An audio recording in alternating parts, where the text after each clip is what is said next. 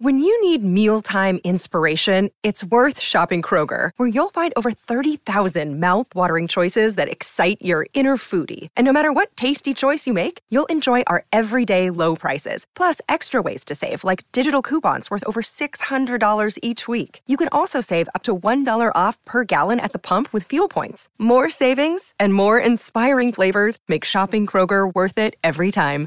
Kroger, fresh for everyone. Fuel restrictions apply. Another day is here, and you're ready for it. What to wear? Check. Breakfast, lunch, and dinner? Check. Planning for what's next and how to save for it? That's where Bank of America can help. For your financial to-dos, Bank of America has experts ready to help get you closer to your goals. Get started at one of our local financial centers or 24-7 in our mobile banking app. Find a location near you at bankofamerica.com slash talk to us. What would you like the power to do? Mobile banking requires downloading the app and is only available for select devices. Message and data rates may apply. Bank of America and a member FDIC.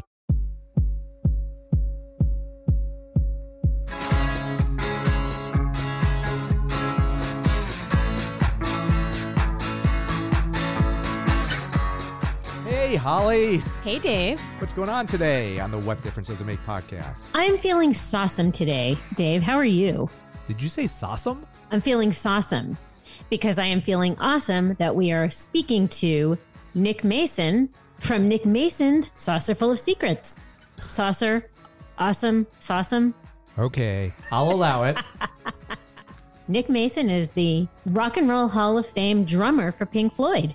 Nick Mason's taking the bull by the horns and playing, well, hey, what about this early stuff? It's pretty good. So he is taking a band and playing these early albums from 67 to 72. This is not just any band. This is a band made up of Guy Pratt, Gary Kemp, Lee Harris, and Dom Beken.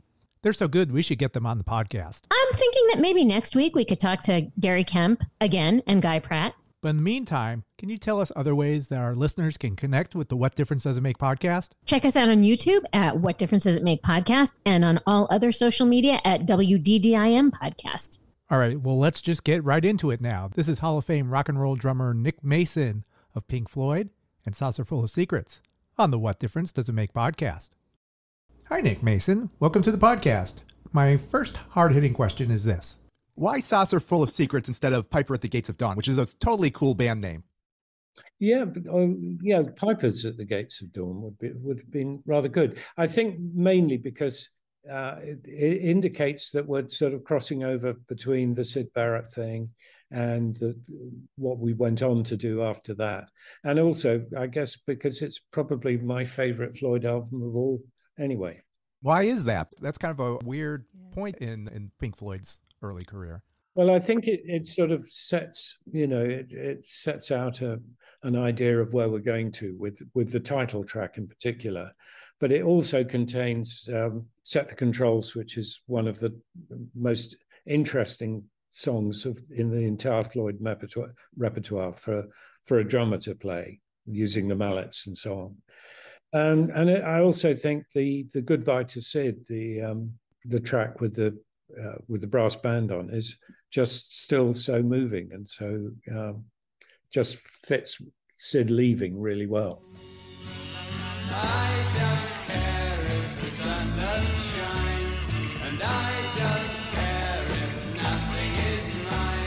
Okay,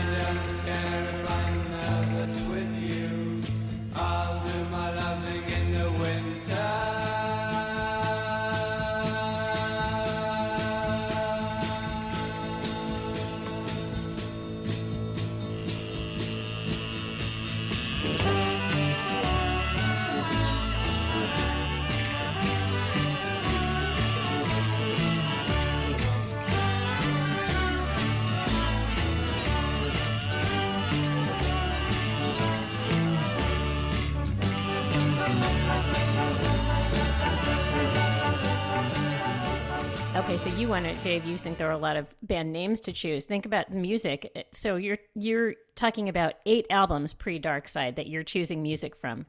How do you choose the music? Uh, well, not too difficult. But, but to start with, what we did was we sat down. The five of us sat down, and uh, all wrote down our sort of um, favorite songs, and then we took the all the songs that everyone had voted for Uh, so, it, and we sort of worked like that most of the way through till we got to slightly more complicated things where maybe three people liked it, two didn't. Uh, but the three people would give it a go. And that, that's what's interesting. You just start trying to play it and see whether it begins to come together or everyone goes, this is really embarrassing. Oh, I want to know the embarrassing moments. Who who who embarrassed and which songs? I couldn't possibly tell you. I, well, I can tell you that chapter 24 is one of my favorite Floyd songs, uh, but it was booted out because there's no drum part on it. so, how does it get to be a drummer's favorite song? I just really like the song and I remembered it, and I was sure it did have a drum part on it. So, until I actually can invent something that would work, it, it's off the it's off the list. I'm afraid. For movement is accomplished in six stages, and the seventh brings return. The seven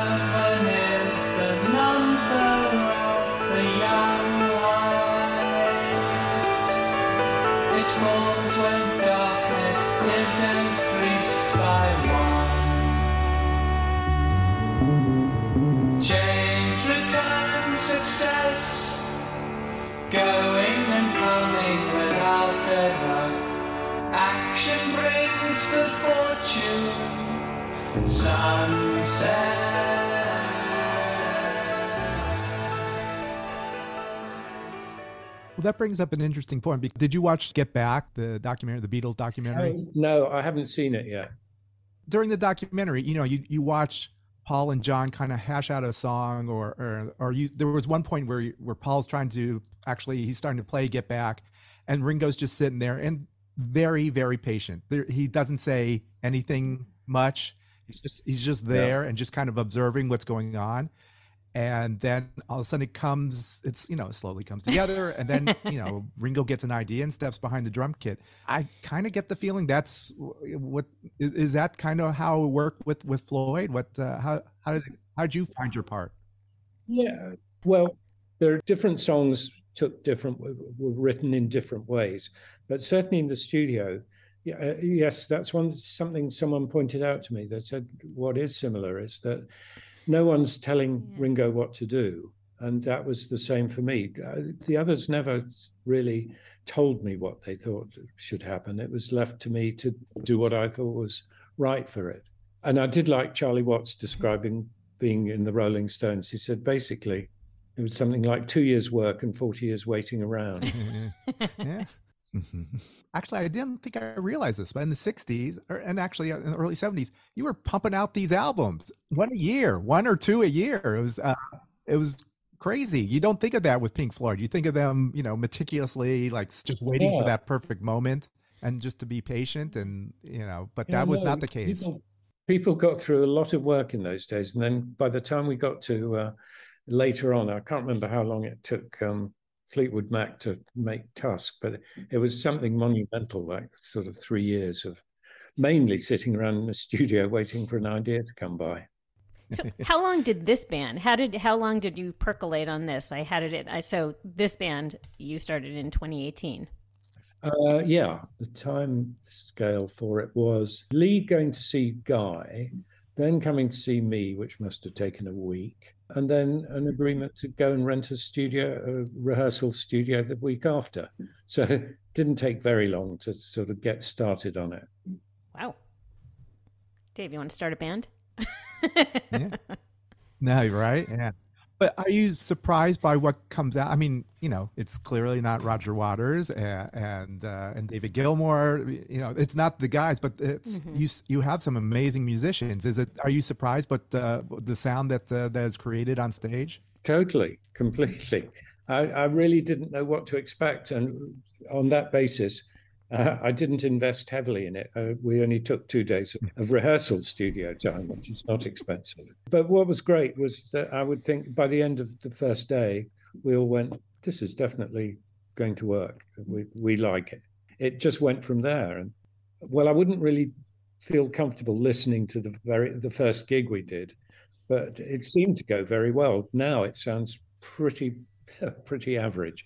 But it's amazing with the good musicians how quickly you can turn it into something really good. You mean the first gig sounded pretty average, not not Yeah. now. No, now, no, we seem to have got Yeah, the hang of it I'd now. Yeah, and so what is it like to, as a drummer, usually uh, they loom in the background? I mean, Floyd is not known for their personality. You know, it's just the musicianship for the most part. Now you're the main focus. It, it's Nick Mason's Saucer Full of Secrets. Yeah, Finally. finally, right? I'm the leader. Yes, it's fantastic. I realize why Roger is how he is. I'm trying to learn. so you'll be front and center when we see you. Absolutely, probably out in the audience. Indeed, that, Is the are the drums Oh. out front, or where do- where do you where do you place yourself? no, sort of. We're not going mad here. Okay. Um, well, who was it? Who was it, had a drum kit suspended from the ceiling? Oh, Tommy. Oh, Tommy Lee. yeah. Oh yeah, I can see that. No, we're not going there. All right. I can assure you. Some No, spinning. no, uh, and no Grateful Dead thirty minute uh, drum solos or anything like that. Fortunately, not. I'm far too old to do that sort of thing. How- Um, by the way, how is your? I mean, a lot of drummers have back issues at this point, and you're still you're still going strong. You're still feeling great, and Yeah, yeah. Well, it's partly from spending 50 years not working too hard. Lots of slow, slow um, songs. That's the other trick. Nothing, faster than my heart rate. Okay, we are talking with Rock and Roll Hall of Fame drummer Nick Mason of Pink Floyd on the What Differences Make podcast. We're going to take a break right now and be right back.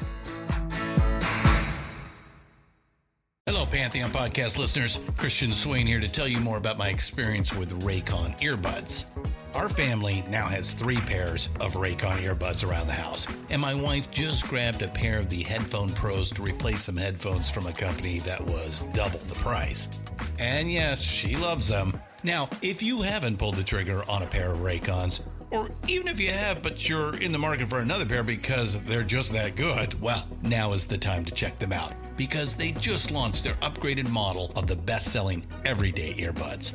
With Raycon's upgraded everyday earbuds, now you also get active noise cancellation, ergonomic design, and multi point connectivity that lets you pair with two devices at once. New quick charge function, three customizable sound styles, plus awareness mode. Available in a variety of vibrant new colors to complement any and all skin tones. I even have a pair of earbuds in a cool green color. I have tried just about every earbud known to humankind, and these Raycons are fantastic. Seriously, if you've been wanting to check out Raycons, there truly is no better time. You're going to ask yourself why you didn't check them out sooner, and Raycon offers a 30-day happiness guarantee. So, what are you waiting for? Go to buyraycon.com slash Pantheon today to get 20% off your Raycon order, plus free shipping. That's right, you'll get 20% off and free shipping at buyraycon.com slash Pantheon. Buyraycon.com slash Pantheon.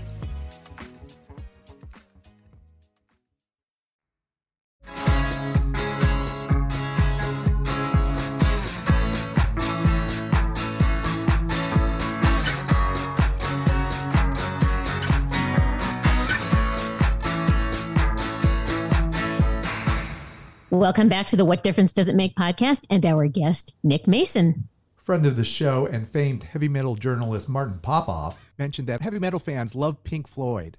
Why do you think that is? What what is it about the music that might appeal to a heavy metal fan? I really don't know. I mean, it's, uh, it's trying to work out what people like and why they like it is is nearly always a, a complete mystery. And I, yeah, I d why would heavy metal people like the the wanderings of Pink Floyd? I've no idea.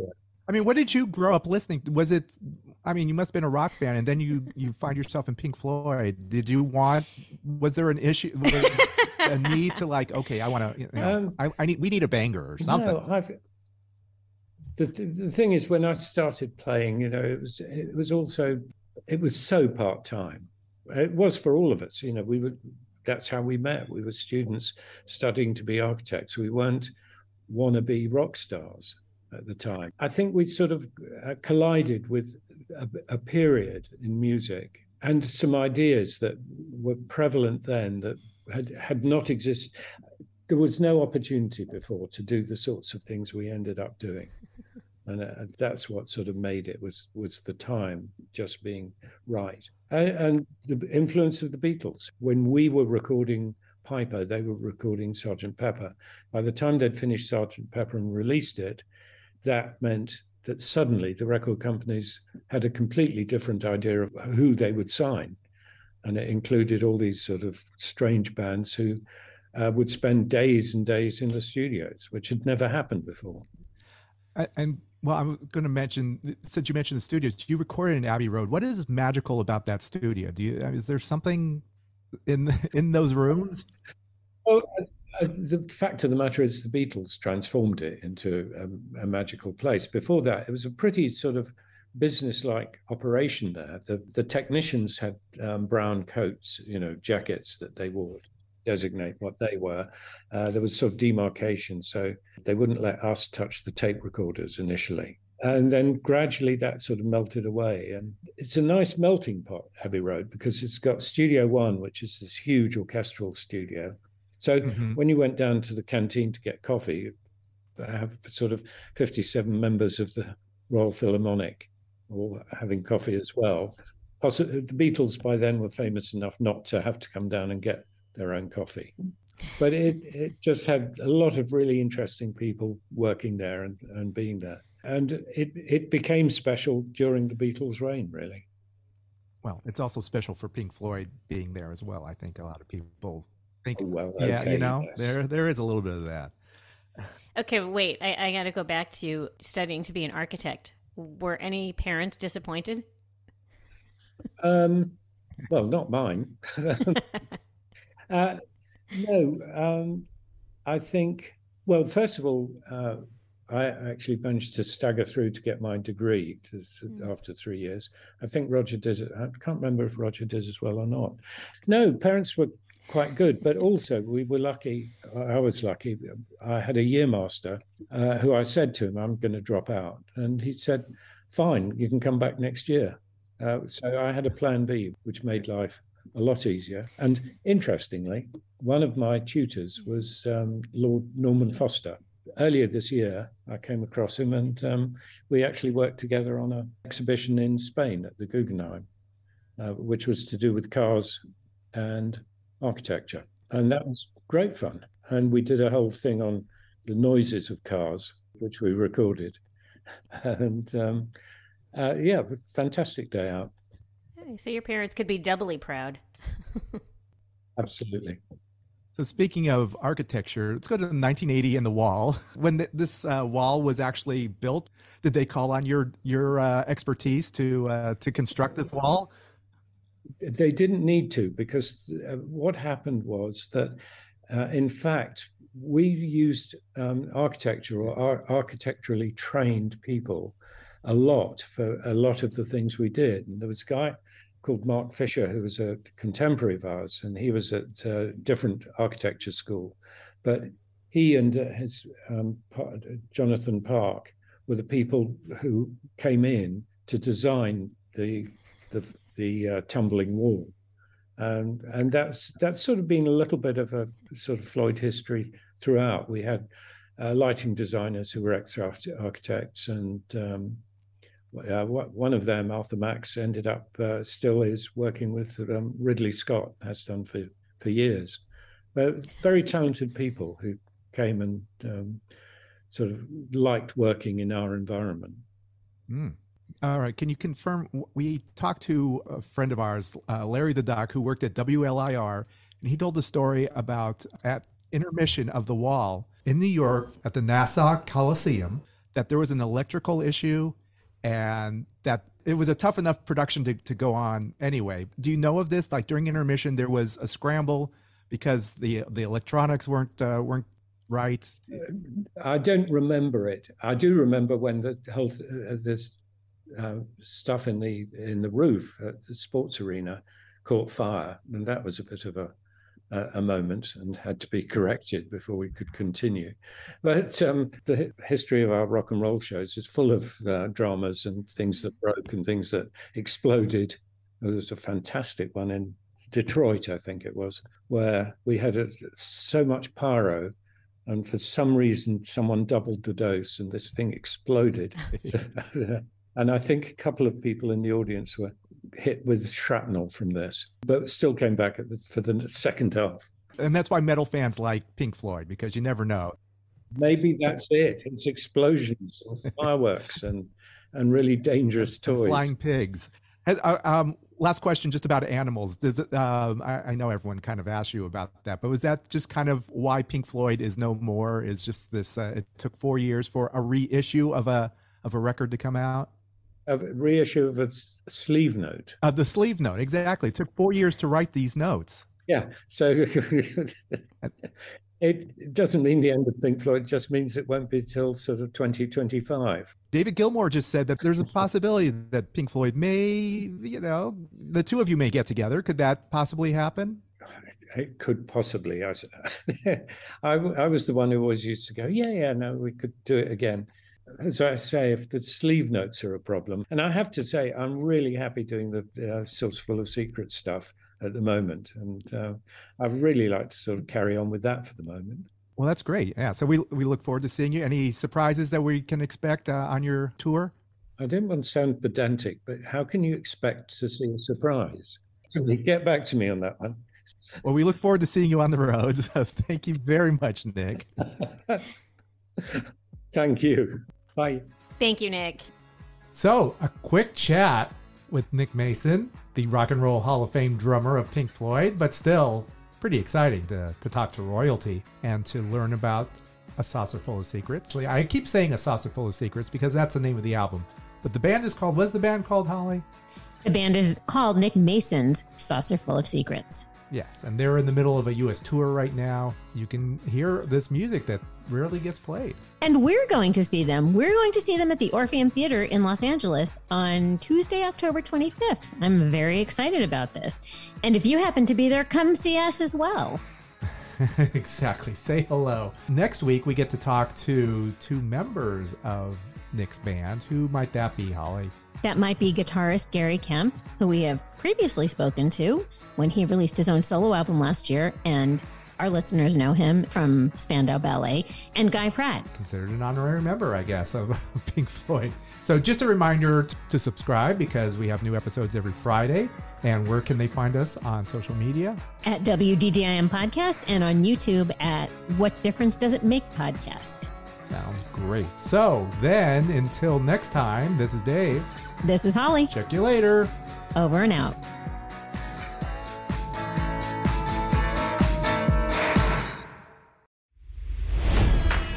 It's NFL draft season, and that means it's time to start thinking about fantasy football.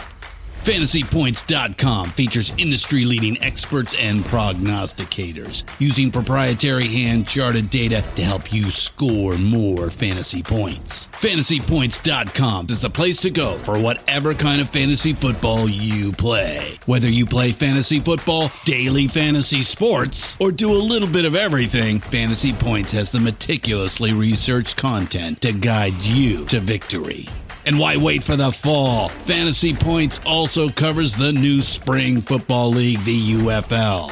Join the guru, John Hansen, Scott Barrett, Joe Dolan, and other massive names in the fantasy football universe with an exclusive offer. Use code Pantheon for 15% off any fantasy points package, including the all in package, with access to every article, tool, and data nugget that Fantasy Points has to offer. That's fantasypoints.com and code Pantheon for 15% off at Fantasy Points. Fantasypoints.com. Code Pantheon. Score more fantasy points.